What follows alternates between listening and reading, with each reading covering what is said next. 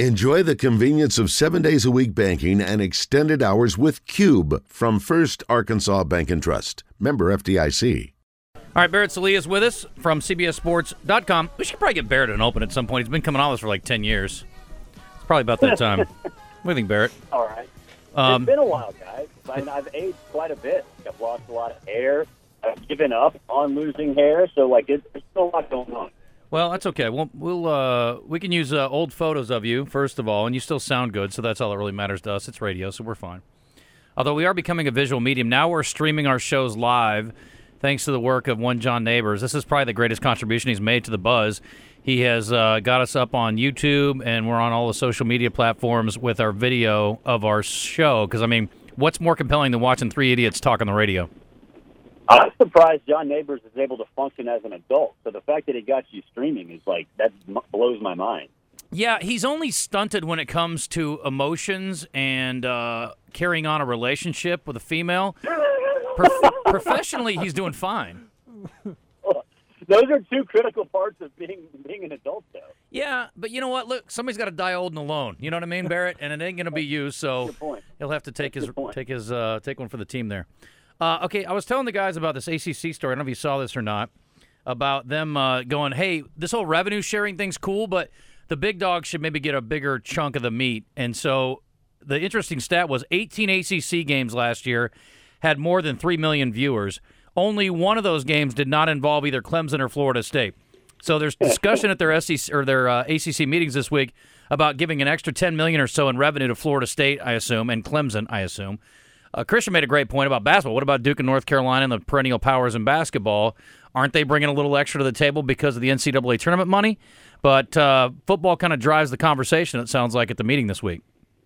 Well, yeah, I mean, football. I mean, even if Duke and North Carolina are pulling in, you know, a t- uh, money, a ton of money, relatively speaking, to other basketball programs, it still pales in comparison, pales in comparison to what other teams are bringing in in football. So, but it's kind of like the reverse Big Twelve, right? I mean, we're old enough to remember back, I guess it was 2010 or 11 when we had the real thought of a Pac-16 with Texas, Texas A&M, Oklahoma, Oklahoma State. I think it was Texas Tech and somebody else, all going to the Pac Pac uh, Pac 12 or Pac 10, I guess at the time, because they were sick of being um, because they they wanted to get more money, and a lot of the discord that was sown in the Big 12 came from three of those teams: Oklahoma, Texas, and I think it was Oklahoma State. No, it was Texas A&M, getting a disproportionate share of the money. Well, the ACC is trying to go backwards and do that exact same thing, and I just I don't I don't know how that's going to work. If if you're that upset about the the TV deal that you locked in, that's kind of your own fault. And you know, coming back now and complaining that you know you're locked in for another what 14 years or whatever it is, well, go back. You know, that blame yourselves for that. So if if that happens and there's a disproportionate amount of money going to Clemson, Florida State, or whoever else, uh, that's going to do far more damage than it will help. Um, and maybe like the, I was thinking about it, maybe the grand scheme of things, maybe what they're planning on doing is making more money for the next, what, five, six years, so that when they do leave, if they do leave, but we all think of it as when they do leave, they have a little bit of an insurance policy in terms of revenue generated so they don't have to like take a massive short term loss to realize a long term game in the Big Ten or the SEC. Would this ever fly in the SEC? No, no. There would be zero chance of it. The SEC doesn't even have a an exit fee. So no, if this were to happen in the SEC, um, whoever brought it to the attention of the other teams would get laughed out of the room, and maybe something even worse than that. Huh. well, understandable.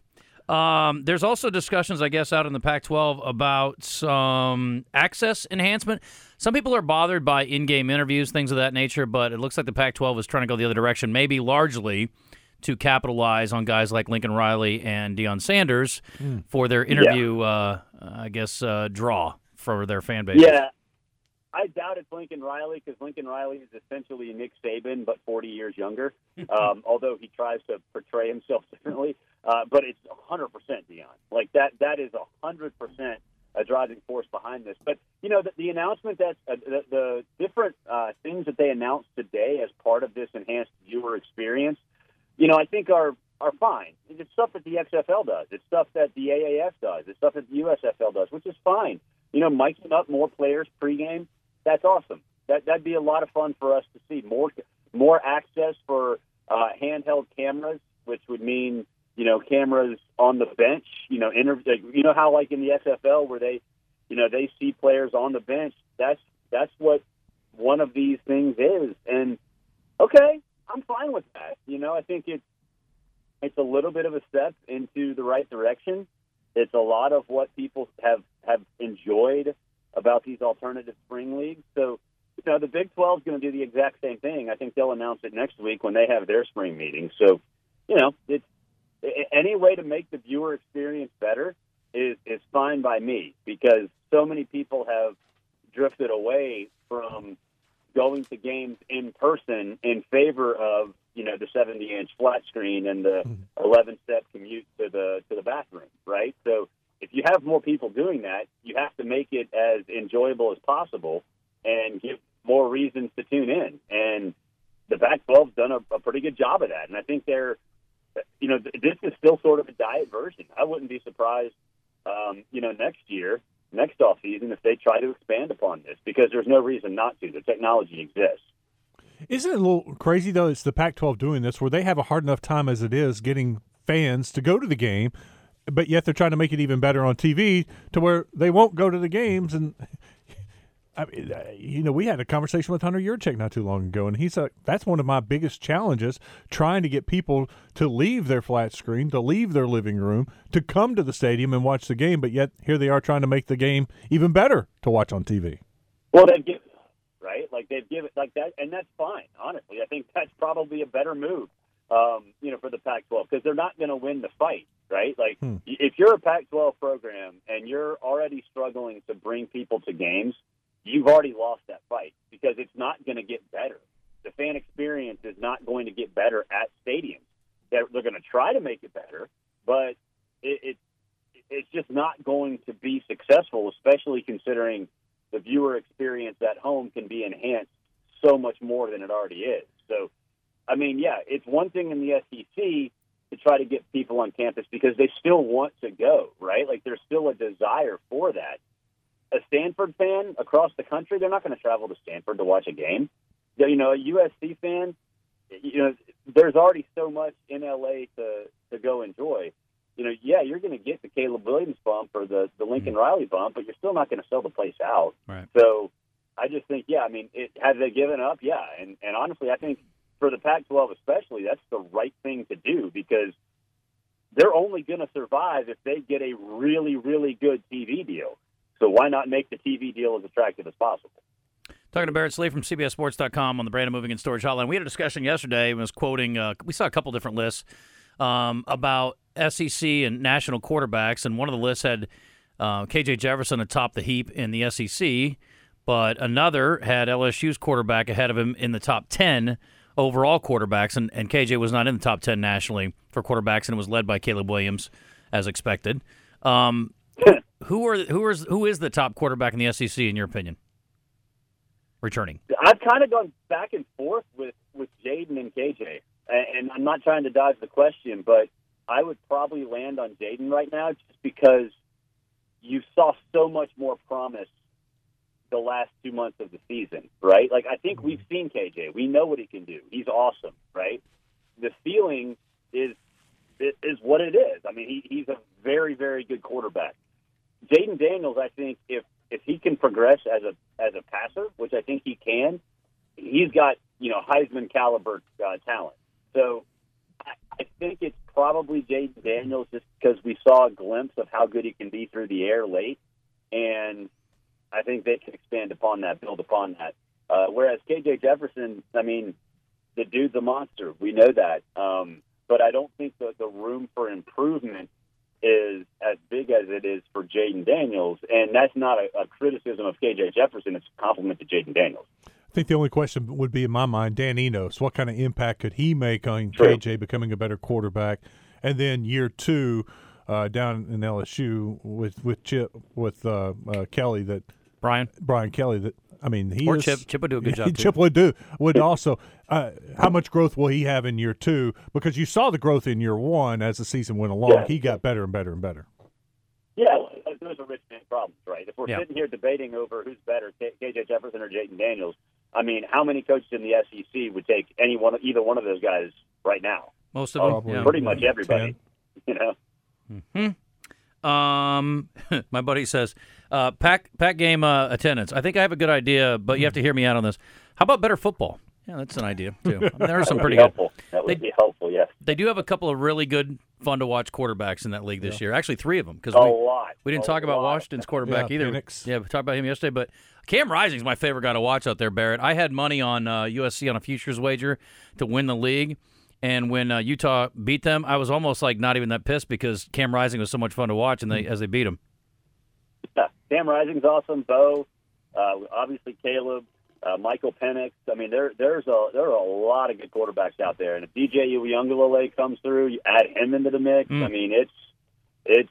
It, it, I, I always tell people, I'm like, yeah, the Pac-12 has been miserable, and and I get it, and it, the criticisms are warranted.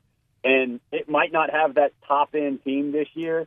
It's going to have a bunch of really good teams. The problem is when the games that are on that I would want to watch, uh, I'm usually seeing double by then, so it's hard to really concentrate on the game. Or and they remember- also put they keep putting good ones on the Pac-12 network too. hmm And it's like you, you guys have, you know, some really good play. Like Michael Penix, people want to watch. Stop putting him at ten o'clock on the Pac-12 network. Right. Last thing here, the most important thing we're going to talk about today, Barrett, are one of our questions of the day today. Uh, who would win in a fight between a silverback gorilla and a grizzly bear, in your opinion? Silverback gorilla because they're smarter. Um, they can. They're more. Ta- they're they're tacticians. Uh, a grizzly bear would just try to go in hot, like just go in and and just you know uh, bl- guns ablazing. I think the gorilla would have a little bit more uh, strategy and and thus probably win the fight. So the the gorilla could like sweep the leg of the grizzly, just trip him up. Correct. The thing is, again, as I said earlier, I'm not a professional. Uh, I'm not studied the tactics of a gorilla in a fight because most of the matchups I see with a gorilla, it's either with another gorilla or it's against an animal that has no chance.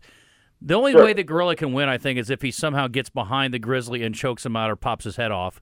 Uh, I don't know. I, I've never seen a gorilla try to fight from behind, as I said earlier, or do anything else from behind. I don't know how they how they do anything, but it, I've never seen that move before. He seems like a face up guy. You know what I mean? He doesn't seem like a guy that.